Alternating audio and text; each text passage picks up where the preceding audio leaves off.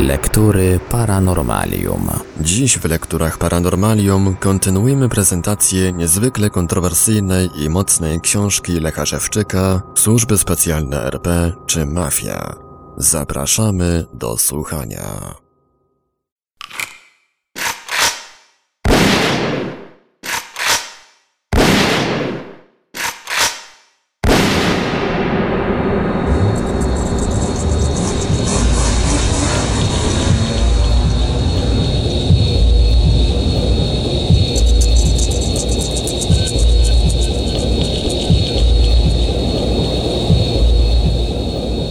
W czasie zamieszkania w domu Louis S., oprócz wspomnianych nakłuć, były też objawy ściągania ze mnie płynu mózgowego. Dwukrotnie wyciekł mi w ciągu dnia przez nos, przeciekając przez zrobione w nocy nakłucia. Zlekceważyłem to w przypuszczeniu, że jest to spowodowane zmęczeniem i nowym dla mnie klimatem. Właśnie z powodu tych barbarzyńskich praktyk często czułem się wówczas zmęczony i słaby. Jak zwykle znalazłem wytłumaczenie, bo przypisałem to zbyt częstemu przebywaniu w hipnozie. Były to początki mojego pobytu w RPA i trudno mi było podejrzewać, że dzieje się aż tak źle. Zauważyłem, że Louis S. podstępnie wprowadza mnie w hipnozę, ale przypuszczałem, że interesują go tylko informacje z mojego życiorysu. Dało się tak wnioskować, bo zwykle rano budziłem się z lekkim bólem głowy, powszechnie w Polsce zwanym migreną. Zawsze też przed wyjściem do pracy Pietra S. częstowała mnie kawą zawierającą środki otrzeźwiające. Dowiedziałem się nieco później, po co tak uprzejmie wciskali mi tę kawę zarówno wieczorem, jak i rano. Wszelkie podejrzenie jednak tłumiłem, wciąż dezorientowany działaniem kamuflażowym. Louis S. zwodził mnie skutecznie, pokazując tajniki z działalności służb specjalnych, co robiło wrażenie, że wszystko przebiega prawidłowo. Między innymi przekazał mi część wiadomości z zakresu robienia agentom przez kontrwywiady różnych dokuczliwości fizycznych i psychicznych. Działania takie, prowadzone w domu, pracy, środowisku znajomych, miejscach publicznych itd. prowadzą do spowodowania rozstroju nerwowego i dalej obłędu. Szczególnie szybko to nastąpi, gdy prowadzącemu takie działania osobnikowi sprawia to przyjemność, bo jest psychicznie chory, i gdy posługuje się przy tym bronią psychologiczną.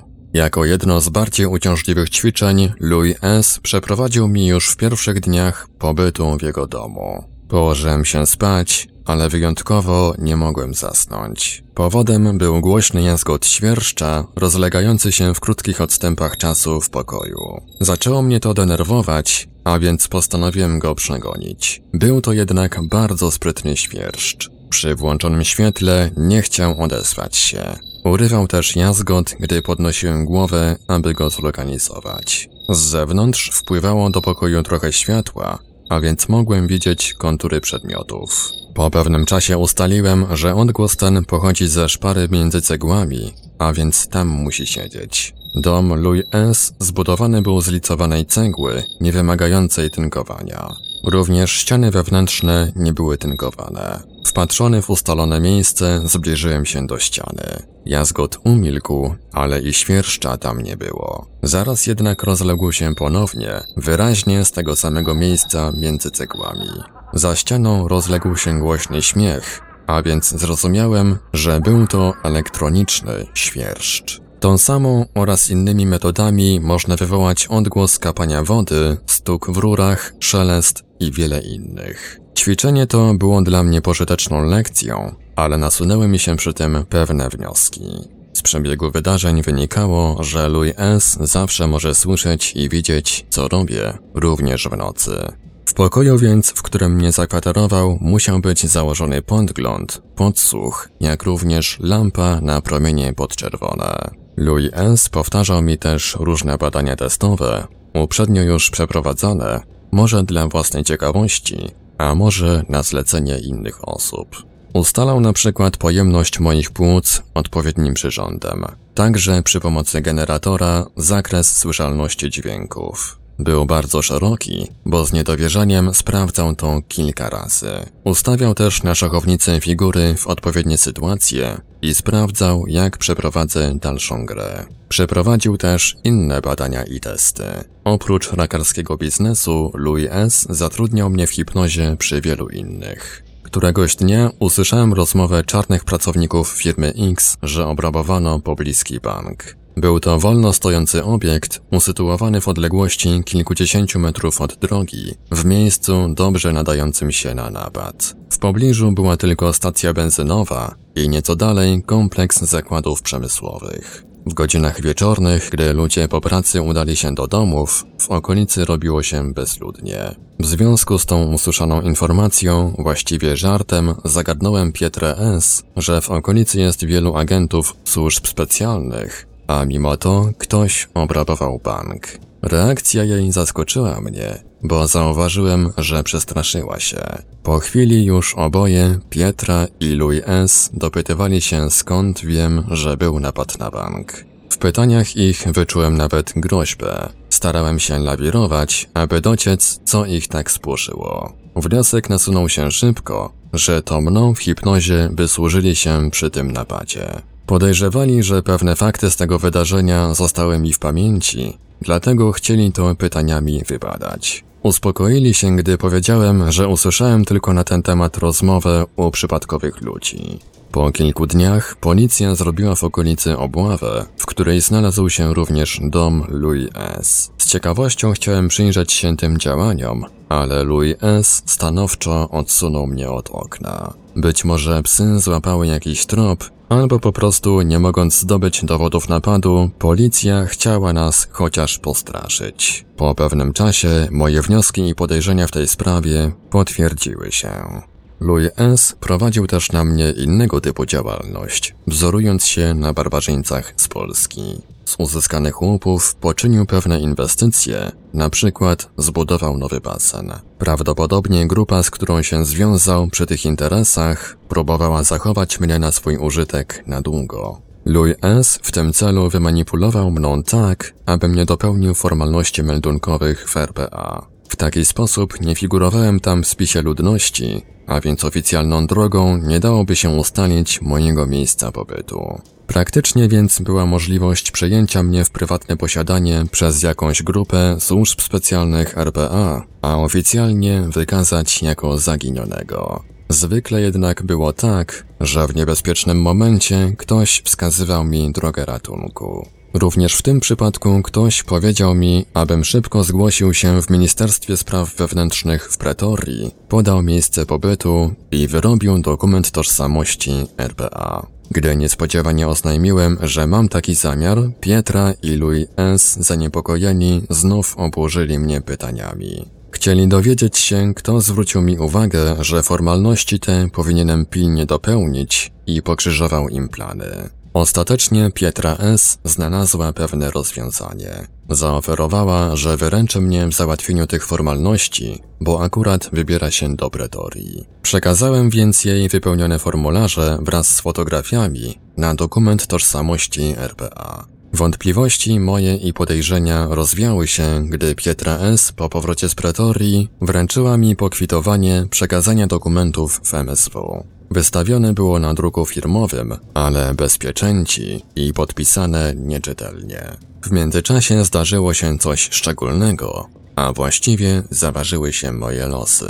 Któregoś dnia Louis S. oświadczył mi, że muszę zrobić nowe fotografie, bo te, które zrobiłem w RFN, nie są dobre. Był to pretekst, aby wywabić mnie w pewne miejsce, gdzie w związku ze mną miała zapaść jakaś decyzja. Ponieważ w małej osadzie dla białych nie było fotografa, pojechaliśmy samochodem zrobić te zdjęcia do pobliskiej miejscowości C. Była to niedziela, ale Louis S. twierdził, że fotograf na pewno mnie przyjmie.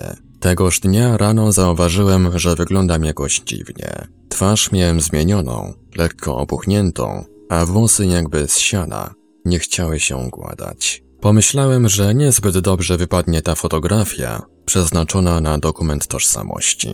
W C pojechaliśmy jednak nie do fotografa, lecz do sklepu chemicznego. Przywitał nas uprzejmie chyba właściciel sklepu, znajomy Louis S., po czym przyniósł stojak z aparatem. Posadził naprzeciw i zrobił zdjęcie.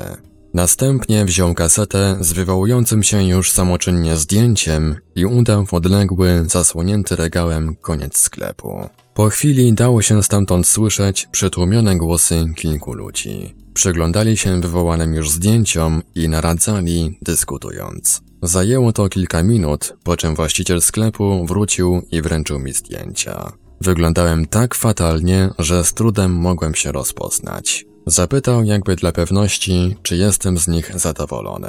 Odpowiedziałem twierdząco, wiedząc, że lepszych i tak nie da się zrobić. Tak przecież wtedy wyglądałem. Zapłaciłem więc za zdjęcia i wyszliśmy. Z przebiegu dalszych wydarzeń wiem, że moja twarz i na moje szczęście nie spodobała się komisji zebranej za regałami. Gdyby werdykt komisji był inny, wtedy prawdopodobnie w sklepie tym zakończyłaby się moja wolność. Wprawdzie stale kontrolowana, pozorna, ale jednak wciąż jeszcze wolność. Uniknięcie złego w tym przypadku zawdzięczam Louis S. oraz innym ludziom, którzy zmienili mi w hipnozie twarz. Zrobili to jednak nie dla mnie, lecz mając na uwadze własne interesy.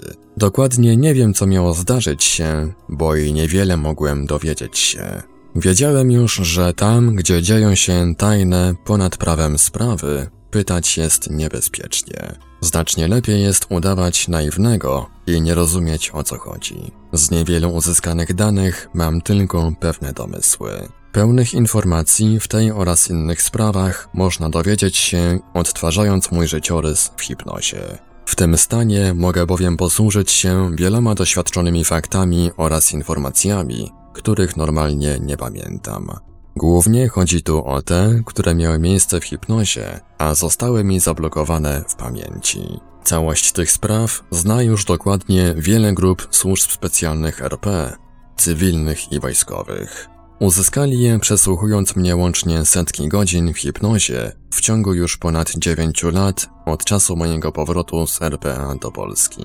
Gdy jedna grupa zakończy przesłuchiwać mnie metodami operacyjnymi, zaraz zaczyna to samo następna. Wciąż jednak, z powodu kompromitacji i wplątania się w tę aferę osób zajmujących wysokie stanowiska, głównie w resortach MON i MSW, kompetentni chowają się przede mną, traktując tę aferę prywatnie jako źródło swoich olbrzymich zysków. Pilnują też zaciekle, abym nie mógł dotrzeć z tą aferą do normalnych ludzi, zwłaszcza dysponujących środkami operacyjnymi. Boją się, że po nawiązaniu współpracy z tymi ludźmi utracą źródło barbarzyńskich łupów oraz, że ujawnią się popełnione przez nich zbrodnie. Gdy sprawa wyrobienia dokumentu tożsamości RPA przedłużała się, nasunęły mi się pewne podejrzenia. Tym bardziej, że ktoś nadmienił, abym nie był pewny, że droga, którą złożyłem dokumenty, jest właściwa. Wymyślając jakiś pretekst dla Louis S., udałem się do Pretorii, a tam do odpowiedniego wydziału MSW. Podejrzenia okazały się słuszne, bo nie mieli zarejestrowanych moich danych w komputerze, a także nie mogli znaleźć dokumentów, które złożyć za mnie zaoferowała się Pietra S. Przestałem już wierzyć w przypadki, a więc zrozumiałem, że ktoś dla prywatnych celów stara się manipulować moim losem. Urzędniczka zrobiła kopię z przekazanego mi przez Pietrę S. potwierdzenia przyjęcia dokumentów i powiedziała, że postara się je odnaleźć. Krótko potem otrzymałem już dokument tożsamości RPA. Przysłali go jednak nie na adres Louis S., lecz do firmy X i tam mi go doręczono. Po tym fakcie Pietra S. długo chodziła zamyślona. Trudno jej było zrozumieć, jak to się stało, że dostałem dokument tożsamości, a jeżeli już, to dlaczego przysłali go do firmy zamiast do niej. Wtedy bowiem dałoby się go jeszcze zatrzymać. Wkrótce Pietra S. miała następny problem. Okazało się, że czarna służąca odeszła, a ona znów nie mogła zrozumieć dlaczego. Gdyby chodziło tylko o służącą, to nie byłby problem, bo łatwo znalazłaby następną. Jednakże chodziło też o wspomniane rakarskie sprawy i Pietra S. zastanawiała się, czy ktoś mógł ją w związku z tym przestraszyć. Nieświadomy sedna sprawy, uspokoiłem Pietrę, sugerując, że służąca odeszła, bo widocznie zarobiła już dość pieniędzy i zdecydowała zrobić sobie urlop. Następnego już dnia Louis S. przywiózł z Pretorii następną. Była to Murzynka, kwalifikowana pielęgniarka, kobieta znacznie wyższego poziomu niż uprzednia. Z powodu braku pracy zgodziła się przyjąć posadę służącej. Krzątała się w kuchni, gdy Pietra S. prawie zaciągnęła mnie do niej w celu przedstawienia. Sytuacja ta musiała być zaaranżowana, bo w RPA, przynajmniej wówczas, obowiązywał dystans wobec murzynów, a tym bardziej służących. W tym jednak przypadku bardzo konserwatywna pod tym względem Pietra S. przedstawiła mnie służącej w sposób, jakby była jej siostrą. Podałem więc rękę służącej i mechanicznie, odruchowo przyłożyłem usta do grzbietu jej dłoni. W Polsce byłoby to normalne i nikt nie czułby się, że popełnił gafę. Tym bardziej, że kobieta była czysta, zadbana, a nawet przesadnie, jak na służącą, ubrana w biały pielęgniarski fartuch. W tym jednak przypadku było to zorganizowane celem poniżenia mnie, gdyż w RPA mężczyźni nie całują w rękę nawet kobiet białych. Zorientowałem się, ale dopiero po fakcie, że przy Pietrze S. nie powinienem tak się zachować. Ta jednak, zamiast oburzyć się, przypomnieć mi, jakie są w RPA zwyczaje, przyjęła to z uśmiechem, a nawet zadowoleniem. Tak przecież miało być. Scena przebiegła zgodnie z przygotowanym scenariuszem, co zrozumiałem kilka miesięcy później. W ten to zakamuflowany sposób Pietra i Louis S., a być może i inni ludzie, chcieli pokazać mi, do jakiej według nich należy grupy społecznej. Byłem więc dla nich niewolnikiem, który ma całować służących po rękach. Następnego dnia po tym fakcie zauważyłem, że Pietra S. ponownie chodzi zamyślona, jakby znów miała problem. Okazało się, że służąca zrezygnowała z posady i właśnie Louis S. odsyła ją do Pretorii. Powód jej rezygnacji poznałem po kilku miesiącach, gdy mieszkałem już w Durbanie. Po prostu kobieta ta nie chciała uczestniczyć w rakarskich zajęciach, co miało być jej głównym zadaniem. Z zadowoleniem stwierdziłem, że wtedy w kuchni postąpiłem właściwie. Wykazałem bowiem szacunek tylko tej kobiecie, która na to zasłużyła. Zdarzenie to miało miejsce już przy końcu mojego pobytu w domu Pietry i Louis S. Oboje po nim byli podenerwowani, spłoszeni, jakby czegoś się obawiali. Było to niepodobne, zwłaszcza do Louis S., który zwykle czuł się bardzo mocny. Wyglądało więc, że ktoś namierzył ich rakarską działalność i musiał to być ktoś, z kim musieli się liczyć. Z analizy znanych mi informacji wynika, że był to wywiad wojskowy RPA lub CIA. Wkrótce opuściłem dom Pietry i Louis S., aby zgodnie z oficjalnym zaleceniem udać się do Pretorii. W Pretorii zamieszkałem ponownie w znanym mi już hotelu Eureka. Był to błąd, ale postępowałem tak, jak mnie uwarunkowali. Miałem poczucie, które wskazywało mi drogę i dałem się temu prowadzić. W hotelu tym był przygotowany dla mnie pokój, ale oficjalnie wyglądało, jakbym poszedł tam mieszkać z własnej woli. Wreszcie poczułem się swobodnie. Mogłem swobodnie dysponować dużą ilością czasu, od rana do wieczora. Zdałem sobie jednak sprawę, że moje losy planują inni i wkrótce przyjdzie to, co mi przypisane.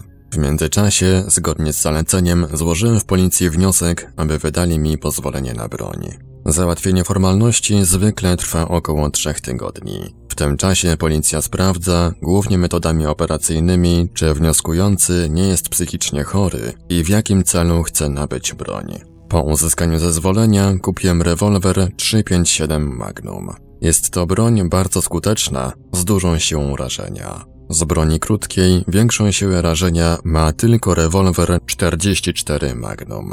Gdy już spacery po Pretorii oraz leżenie na murawie miejskiego basenu przestało być atrakcyjne, przyszły dla mnie propozycje. Miałem pojechać samochodem do pewnej miejscowości przy Kruger Narodowym Parku. Z Pretorii szosą było to kilka godzin jazdy. Moja trasa miała być jednak inna, bo przez góry i burz wschodniego Transwaalu, jednej z 4 prowincji RPA. Pomyślałem, zaczęło się. Próbowałem zgadywać, jakie to może być zadanie. Kruger Narodowy Park, którego obszar ciągnie się pasmem długości około 300 km, przylega do granicy Mozambiku. Tam więc należało dopatrywać się celu. Najbardziej pasował mi domysł, że w podanej miejscowości formują grupę wybranych agentów. Tam nas uzbroją, wyposażą w potrzebny sprzęt, dadzą instrukcje i przez Kruger Narodowy Park wyślą do Mozambiku. W taki sposób moje prywatne plany przestały być aktualne. Wtedy miałem bowiem jeszcze nadzieję, że uda mi się być sprytnym, a więc szybko poznać jakąś panienkę i ożenić się. Myślałem tak, bo wtedy jeszcze nie wiedziałem, jakie to dla nich ważne, aby do tego nie doszło. Zgodnie z planem, późnym popołudniem wraz z dwojgiem ludzi ruszyliśmy w drogę. Jednym z nich był młody biały chłopak, kierowca przydzielonego nam samochodu. Miał też cały potrzebny na tę podróż sprzęt. Zastanawiało mnie, kim jest ten drugi, murzyn, i w jakim celu jedzie ze mną. Uznałem bowiem, że jeżeli jest tak, jak przypuszczałem, to jego towarzystwo będzie niepotrzebnie zwracało na nas uwagę. Po zapadnięciu zmroku, zgodnie z planem, mieliśmy zjechać z drogi i przeczekać do świtu. Skręciliśmy więc w boczną drogę, z której dało się bezpośrednio wjechać w burz. Po chwili, widząc dogodną do wjazdu przestrzeń między krzewami, zatrzymaliśmy się. Kierowca miał wyjść, aby sprawdzić, czy da się tamtędy wjechać. W tej samej chwili zauważyłem zbliżający się do nas policyjny radiowóz. Szybko kazałem siedzącemu z tyłu murzynowi położyć się na siedzeniu, aby udawał, że śpi. Towarzystwo białych z murzynem mogło bowiem wzbudzić podejrzenia. Radiowóz stanął obok nas w odległości kilku metrów. Jeden z policjantów zapytał mnie, kim jesteśmy i co tu robimy. Zauważyłem przy tym, że drugi, siedzący w głębi, trzymał przygotowaną do strzału broń. Widząc to, położyłem wolno ręce na wnęce okiennej. W tej pozycji, nie wykonując ruchów mogących sprowokować użycie broni, wyjaśniłem im, że jedziemy w góry na urlop, a zatrzymaliśmy się, aby chwilę odpocząć. Naradzili się krótko, po czym życząc przyjemnego urlopu, odjechali. My natomiast wjechaliśmy kilkadziesiąt metrów w głąb buszu. Z nastaniem świtu udaliśmy się w dalszą drogę. Kierowca wiedział, którędy ma jechać, jak również gdzie uzupełnić zapasy żywności i wody oraz kiedy i gdzie zatrzymać się na postój. Z napotkanych zbiorników wodnych nie korzystaliśmy z uwagi na możliwość zatrucia lub zakażenia malarią. Również nie korzystaliśmy z hoteli, aby nie pozostawiać śladów pobytu. Wyznaczoną trasę pokonaliśmy wolno. Zauważyłem, że zbyt wolno jak na dojazd do miejsca formowania grupy. Gdy byliśmy już we wschodnim Transwaalu, właściwie kręciliśmy się w koło. Kluczyliśmy polnymi drogami, ścieżkami i w ogóle bezdrożami. Pierwsze napięcie przed spodziewaną akcją minęło, chociaż wciąż wyglądało na to, że gdzieś się przedzieramy. Jedynym kłopotem była konieczność stałego zachowania środków ostrożności, aby nie wpaść w jakąś zasadzkę. Sprzęt, którym posługiwaliśmy się, właściwie wyglądał na turystyczny, ale już dało się nim posłużyć w celach wywiadowczych oraz użyć jako broni. W wyposażeniu mieliśmy 3 różnego kształtu noże, z których najmniejszy miał ostrze długości 20 cm. Była też niewielka, wyważona siekierka, którą dało się skutecznie rzucić w cokolwiek. Natomiast mała kusza, wyglądająca na zabawkę, z łatwością przebijała worek z piaskiem. Służyła nam do wystrzeliwania strzał kotwiczących linę asekuracyjną. Mogła też posłużyć jako skuteczna broń do walki wręcz. Była też silnie powiększająca lornetka. Przyjrzałem się jej z uwagą. Przypuszczałem bowiem, że ma wmontowany aparat fotograficzny albo kamerę. Nic jednak specjalnego w niej nie było. Mieliśmy też elastyczną piłkę, którą dało się przeciąć nawet grube drewniane klocki. Wyglądała jak linka z niewielkimi na obwodzie ostrzami, zakończona 2 pierścieniowymi uchwytami. Mogła jednak być też użyta jako bardzo niebezpieczna broń. Widziałem różne rodzaje takiej broni i wiedziałem, jak niewiele ma się czasu na ratunek, gdy ktoś zaciśnie ją na szyi. Były też inne przybory, powiedzmy, że równie turystyczne. Tak więc, będąc wysłani gdziekolwiek, Posiadanym sprzętem mogliśmy już prowadzić działalność wywiadowczą. Natomiast w razie zatrzymania mogliśmy twierdzić, że jesteśmy turystami. Żadnych bowiem nie było dowodów posiadania sprzętu do innych celów niż turystyczne. Prowadzący samochód, może 20-letni człowiek, był już dobrze obeznany w bytowaniu w warunkach buszu. Potrafił wyszukać bezpieczne miejsce na obóz, orientować się w otwartym terenie, sprawnie przygotować posiłki w warunkach buszu, a także zatrzeć ślady pobytu. Początkowo przyglądałem się czynnościom, które wykonywał, po czym potrafiłem już wykonać je sam. Murzyn wyglądał na leniwego. Nie próbował pomóc w wykonaniu jakichkolwiek czynności. Wyraźnie dał mi do zrozumienia, że wszystko muszę robić sam.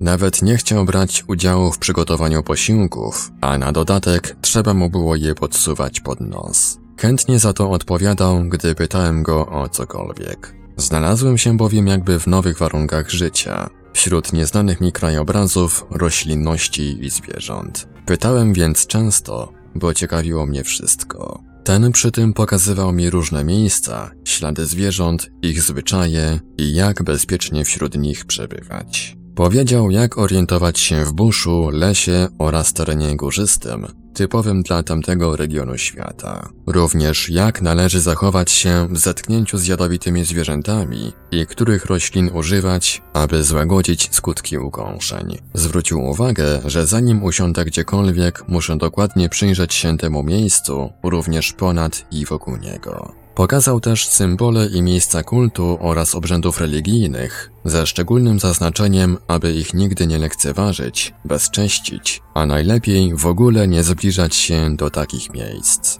Można bowiem sprowadzić przez to na siebie kłopoty, a nawet zginąć. Przyglądałem się takim miejscom przez lornetkę. Wyglądały różnie i mógł to być na przykład stos ułożony z kamieni. Podświadomie czułem, że wszystko, co mówi ten człowiek, jest bardzo ważne, dlatego z dużym zainteresowaniem przyjąłem do wiadomości te oraz wiele innych informacji. Mijały dni spędzone w buszu i terenie górzystym, ale niewiele było emocji. Pewnego jednak wieczoru przygotowaliśmy się jak zwykle do spędzenia nocy. Lokowaliśmy się wtedy zawsze w samochodzie, aby drzemiąc przeczekać świtu. Spać znacznie wygodniej dało się w ciągu dnia. Pakowaliśmy też na noc do samochodu całe wyposażenie, aby w każdej chwili móc odjechać. Jak każdego wieczoru obszedłem dokładnie okoliczny teren, dla pewności z ręką na rękojeści rewolweru, po czym udałem się do samochodu.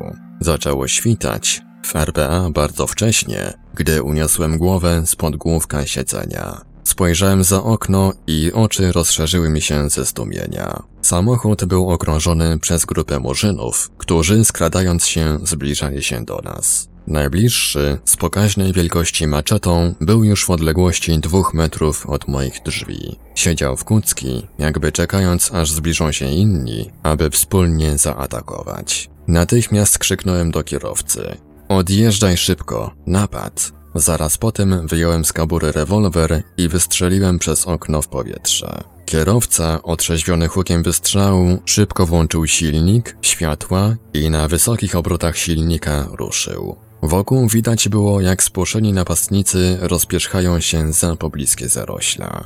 Ze zgrozą zauważyłem, że mam prawie do połowy otwarte okno. Łatwo więc dało się ugodzić mnie drzemiącego piką lub maczetą. Samochód szybko oddalił się z miejsca zdarzenia, kołysząc się nierówno na wyboistym bezdrożu. Byliśmy już bezpieczni. Napastnicy, uzbrojeni tylko w broń białą, przestali stanowić dla nas zagrożenie. Przypomniało mi się wtedy pewne zdarzenie. Pewnego, upalnego jak zwykle dnia, siedziałem w zaparkowanym na ulicy samochodzie, gdy podszedł do mnie nieznajomy mężczyzna. Pokazał narysowany na kartce jakiś plan, pytając, czy wiem, jak dojść do podanej tam ulicy. Kartkę z planem trzymał jednak zbyt nisko, a więc aby się temu lepiej przyjrzeć, wychyliłem głowę na zewnątrz. Nieznajomy natomiast puścił kartkę i szybkim ruchem przycisnął mi głowę do częściowo wystającej szyby. Gdyby zrobił to mocniej, bez problemu przeciąłby mi gardło lub skręcił kark. Na szczęście było to ćwiczenie, po którym już nigdy nie opuszczałem szyby okiennej tak, aby przez powstałą lukę dało się wystawić głowę. Natomiast po wspomnianej akcji w buszu wiedziałem dodatkowo, że w otwartym terenie lub w nocy w ogóle nie wolno mieć otwartego okna. Po odjechaniu z miejsca zdarzenia na bezpieczną odległość kazałem zatrzymać samochód. Dalsza jazda nie miała sensu, gdyż należało rozeznać się w terenie. Obok utrzymującego się napięcia nurtowała mnie myśl, że jednak coś się tu nie zgadza. Trudno było mi uwierzyć, że aż takie mieliśmy szczęście i że tak łatwo, bez walki, udało nam się wyjść z pułapki. Spojrzałem na towarzyszących mi ludzi. Biały kierowca nie wyglądał na przejętego tym, co przed chwilą mogło się zdarzyć. Wyszedł spokojny z samochodu, po czym zaczął sprawdzać, czy są jakieś uszkodzenia spowodowane szybką jazdą po wertepach. Murzyn natomiast, wygodnie ulokowany na tylnym siedzeniu, spoglądał na mnie z uśmiechem. Zrozumiałem wtedy, że to, co się zdarzyło, było zaplanowane, że niedoszły atak był pozorowany. Postanowiłem więc dowiedzieć się konkretnie, co w tym wszystkim jest grane. Z niechętnie udzielonych mi odpowiedzi dowiedziałem się, że jesteśmy na zwykłym szkoleniu i żadnej akcji nie będzie. Wywieźli mnie w busz, aby wyszkolić, jak w jego warunkach sobie radzić, wykonując powierzone zadanie. Między innymi pokazali mi praktycznie, co może zdarzyć się, gdy zaniedba się środków ostrożności. Zrozumiałem więc, że nie ma powodów, aby obawiać się czegokolwiek. Wszystko jest ustawione, mamy ochronę operacyjną, a może nawet obserwują nas na monitorach, czyli nic złego nie może się zdarzyć. W normalnych przecież bojowych warunkach napastnikom nie udałoby się tak łatwo zbliżyć do nas. Upewniłem się wtedy, że wyprawa ta podoba mi się, bo rzeczywiście takie miałem poczucie. Wkrótce jednak kazali nam zjechać do głównej drogi i wracać do Pretorii. Po pewnym czasie dowiedziałem się, że wyprawa ta miała też inny cel. Na terenie wschodniego Transwaalu, w okolicach gdzie byliśmy, są kopalnie złota, platyny oraz innych surowców. W związku z tym wprowadzali mnie podstępnie w hipnozę, po czym kazali wskazywać, gdzie jest złoto oraz inne surowce. Uprzednio, przed wyjazdem z Pretorii, również w hipnozie pokazali mi mapy lotnicze i satelitarne tych terenów oraz podali wszystkie posiadane na ten temat dane. Na tej podstawie kazali wskazać miejsca ewentualnego występowania głównie złota i platyny. Następnie, po wysłaniu mnie w te okolice, równolegle z przeprowadzanym szkoleniem, kazali dokładnie wskazywać te miejsca w terenie. Później, na podstawie zebranych danych, sporządziłem mapy geologiczne tych terenów. W ten sposób pobyt w tych okolicach był dłuższy niż mi się wydawało. Dużą, a może nawet większą część czasu spędziłem w hipnozie, co pewnym ludziom przyniosło olbrzymie zyski. Oczywiście działania z tym związane prowadzili nie ci ludzie, którzy byli ze mną. W pewnym momencie zorientowałem się, że jestem podstępnie wprowadzony w hipnozę. Zauważyłem bowiem, że przed chwilą, gdy widziałem Murzyna, był ubrany inaczej. Samochód stał w odległości kilkudziesięciu metrów, a więc nie mógł przez tą chwilę dotrzeć do samochodu, przebrać się i wrócić z powrotem. Zmienił ubranie, gdy przebywałem w hipnozie, a gdy wyprowadzili mnie z transu, ten zapomniał ubrać się tak samo. Pytałem go kilka razy, jak to się stało, że przed chwilą był ubrany inaczej, ale odpowiedzi nie chciał udzielić. Zażalenie mogłem złożyć tylko do ptaków, albo do zwierząt, które dla szkolenia mi podkładali. Tymczasem, zanim dowiedziałem się dodatkowych szczegółów na temat tej wyprawy, w poczuciu dobrze spędzonego czasu wróciłem do Pretorii. Już po kilku dniach, z powodu braku zajęcia, zrobiło się nudno. Wpadłem więc na dobry pomysł, aby doszkolić się w języku angielskim.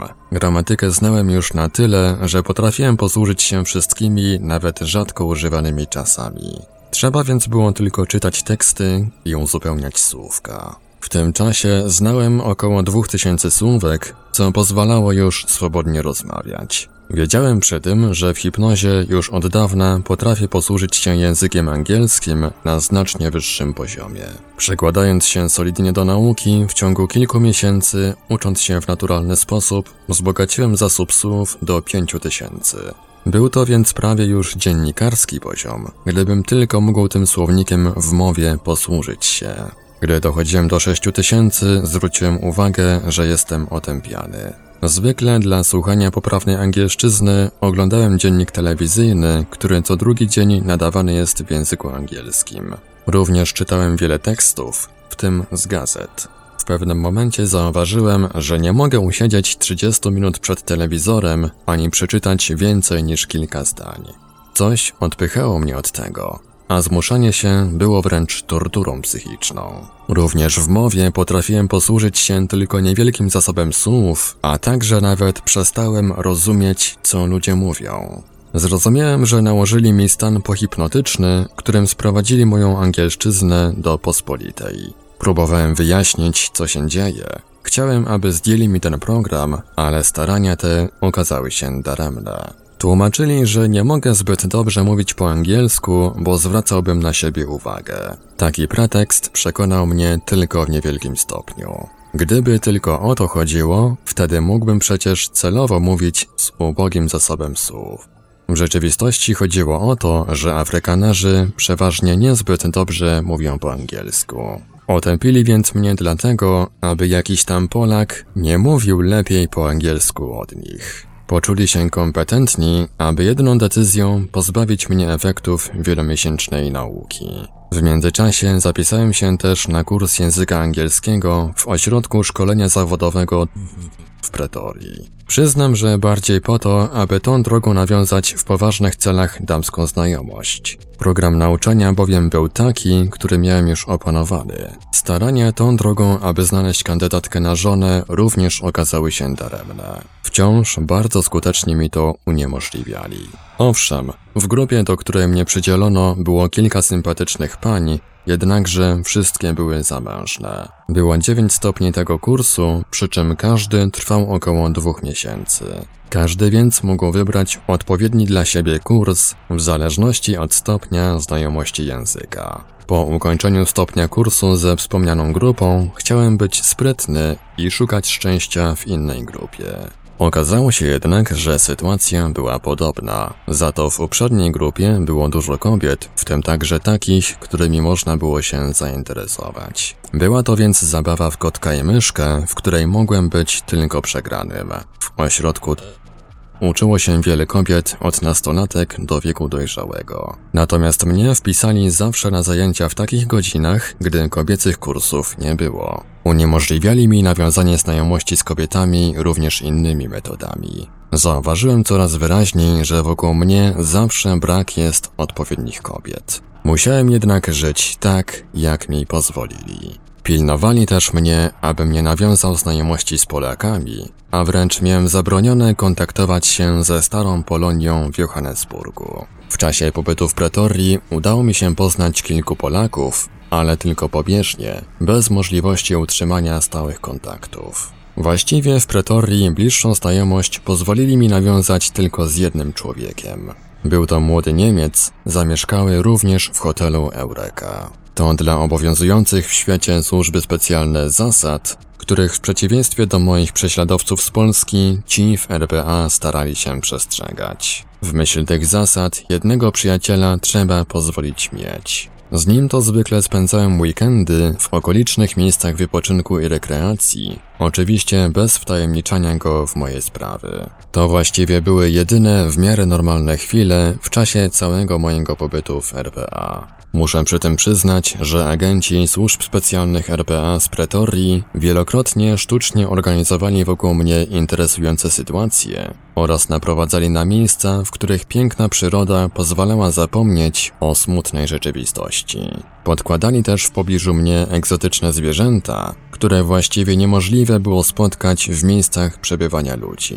Zrozumiałem te dobre gesty znacznie później i dobrze, że później, gdyż nie wiedząc o tym mogłem czuć się naturalnie. W tym czasie kupiłem używany samochód. Zaraz potem wzięli go na stację obsługi i zrobili dokładny przegląd. Wymienili niektóre podzespoły oraz założyli pewne instalacje.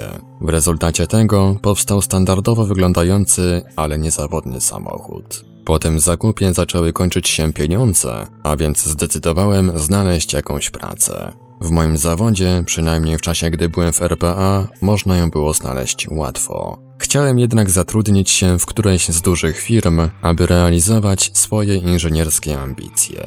Jednakże nadzieje, że będę pracował zgodnie z własnym zainteresowaniem, okazały się złudne. Każdy dzień mojego życiorysu planowali inni, jak również gdzie i jaką mam wykonywać pracę. Skierowali więc mnie do pracy w firmie projektującej i wykonującej pewne instalacje w budynkach. Firma ta mieściła się w niewielkim baraku w jednej z przemysłowych dzielnic. W podwórzu był równie niepozornie wyglądający warsztat. Wewnątrz tego baraku było z dobrymi specjalistami biuro projektowe. Przydzielono mnie do jednego z zespołów. W dyspozycji mieliśmy projekty architektoniczne i budowlane budynków, w które wrysowywaliśmy wymagane instalacje. Każdy z nas dostawał jednak tylko część tych dokumentacji, jak również i wrysowywał w nie tylko odcinek projektowanej instalacji. Nawet poszczególne piętra budynków były dzielone na sektory, tak aby żaden z nas nie mógł zorientować się w całości planu tego obiektu, jak również projektowanej instalacji. Na podobnych zasadach odbywał się montaż tych instalacji na miejscu.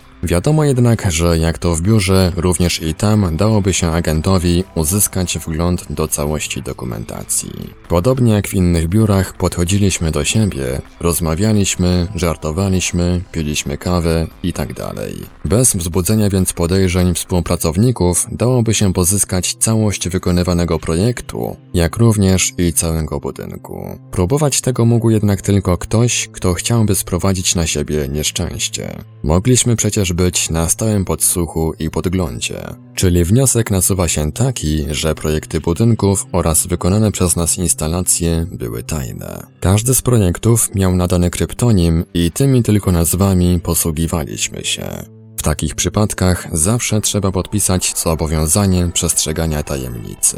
Stała się rzecz dziwna, bo wyjątkowo ode mnie nie żądano podpisania takiego zobowiązania. Chyba tylko dlatego, bo uznali, że dla kogoś ze statusem niewolnika, który nie ma żadnego wpływu na swoje losy, nie jest to konieczne. Prawda jest więc taka, że gdybym ujawnił cokolwiek, to nikt nie mógłby mieć do mnie pretensji. Nigdy jednak nie będę ujawniał tajemnic jakiegokolwiek państwa, jak również nie zrobię tego i w tym przypadku. Wystarczy, że zrobili to dla uzyskania prywatnych zysków pracownicy służb specjalnych RP. Zaraz po tym, jak wyciągnęli ode mnie te oraz wiele innych informacji na temat RPA w hipnozie po moim powrocie do Polski. Uznali to jako swój wielki sukces wywiadowczy. Nawet łatwiej im to poszło niż organizować napady na ludzi i okradać sklepy. Pracując we wspomnianej firmie, łatwiej mogłem zauważyć, że uciekają mi doby z powodu przetrzymywania mnie w hipnozie. Często bowiem był dzień następny, niż to wynikało z moich obliczeń. Pewnego dnia jeden z projektantów przyniósł do biura wysokiej klasy japoński aparat fotograficzny. Twierdził, że dopiero co go kupił i nie zdążył założyć jeszcze filmu. Chwalił się tym aparatem, dawał go oglądać, objaśniał jak działa i jakie ma parametry. Po chwili dwóch współpracowników wyszło z pokoju i zostaliśmy sami.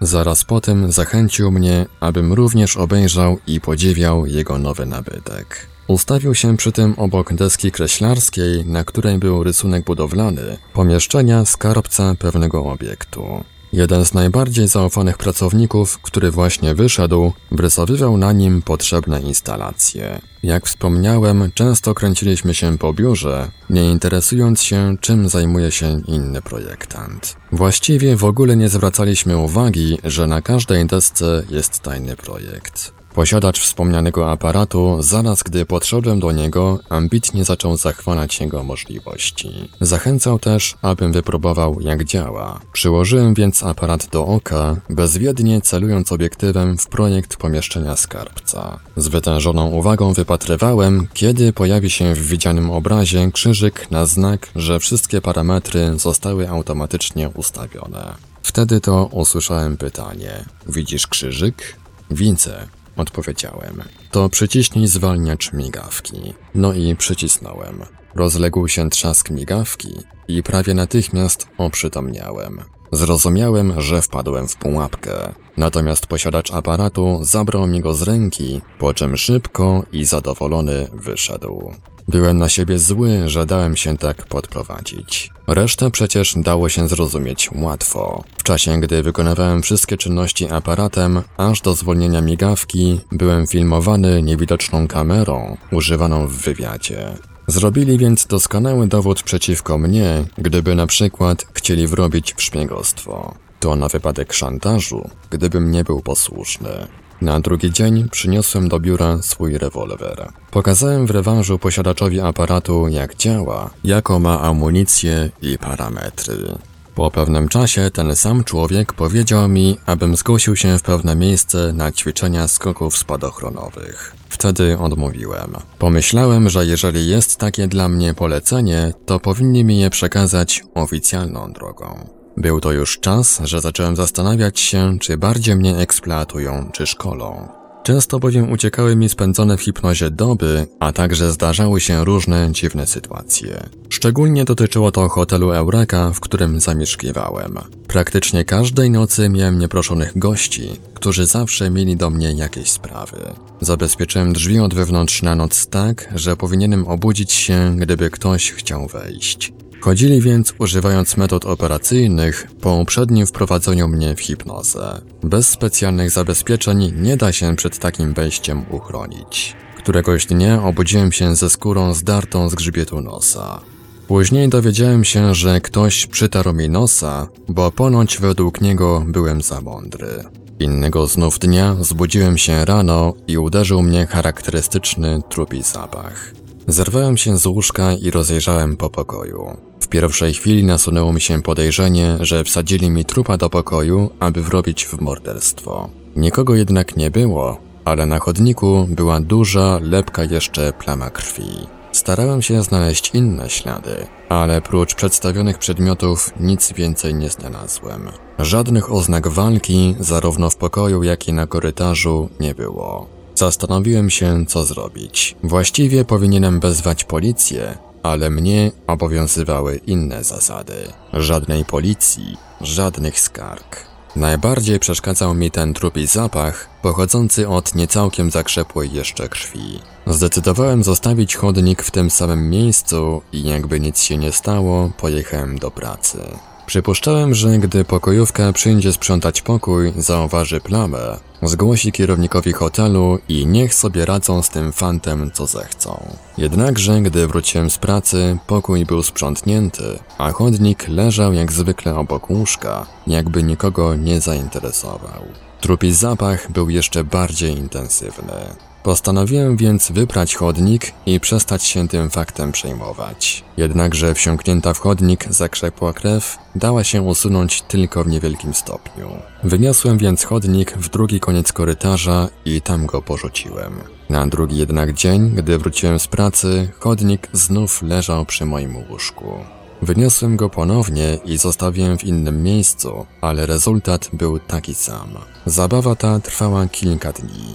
W pokoju moim wciąż czuć było trupem, jakby miał to być dla mnie śmiertelny znak, który daje się ofierze przed śmiercią.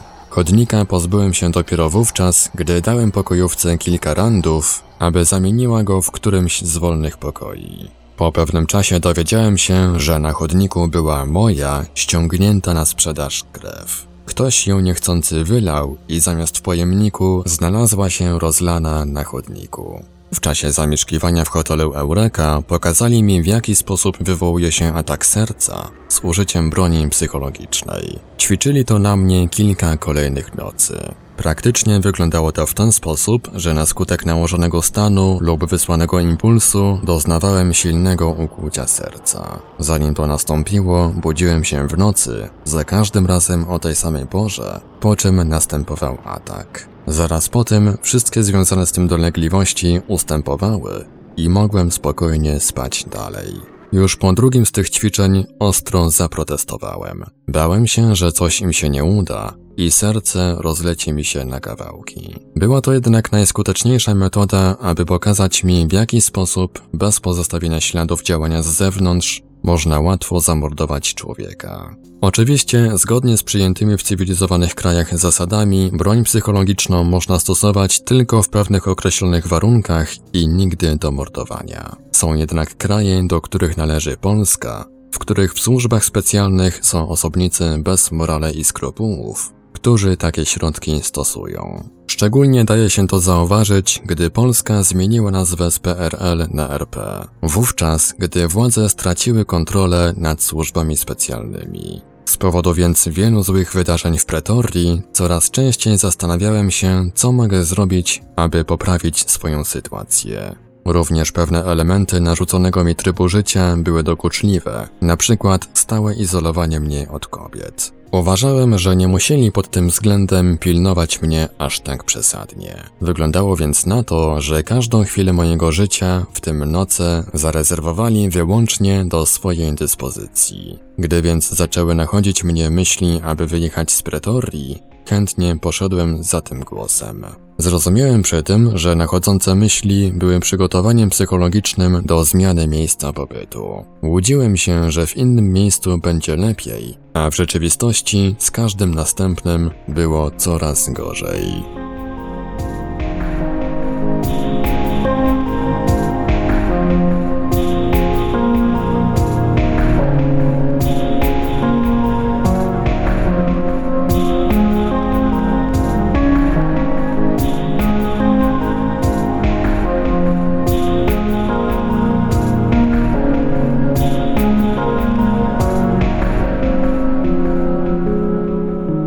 Paranormalium zaprezentowaliśmy fragment książki Lecha Szewczyka Służby Specjalne RP czy Mafia. Dalszy ciąg w kolejnym odcinku Lektur Paranormalium.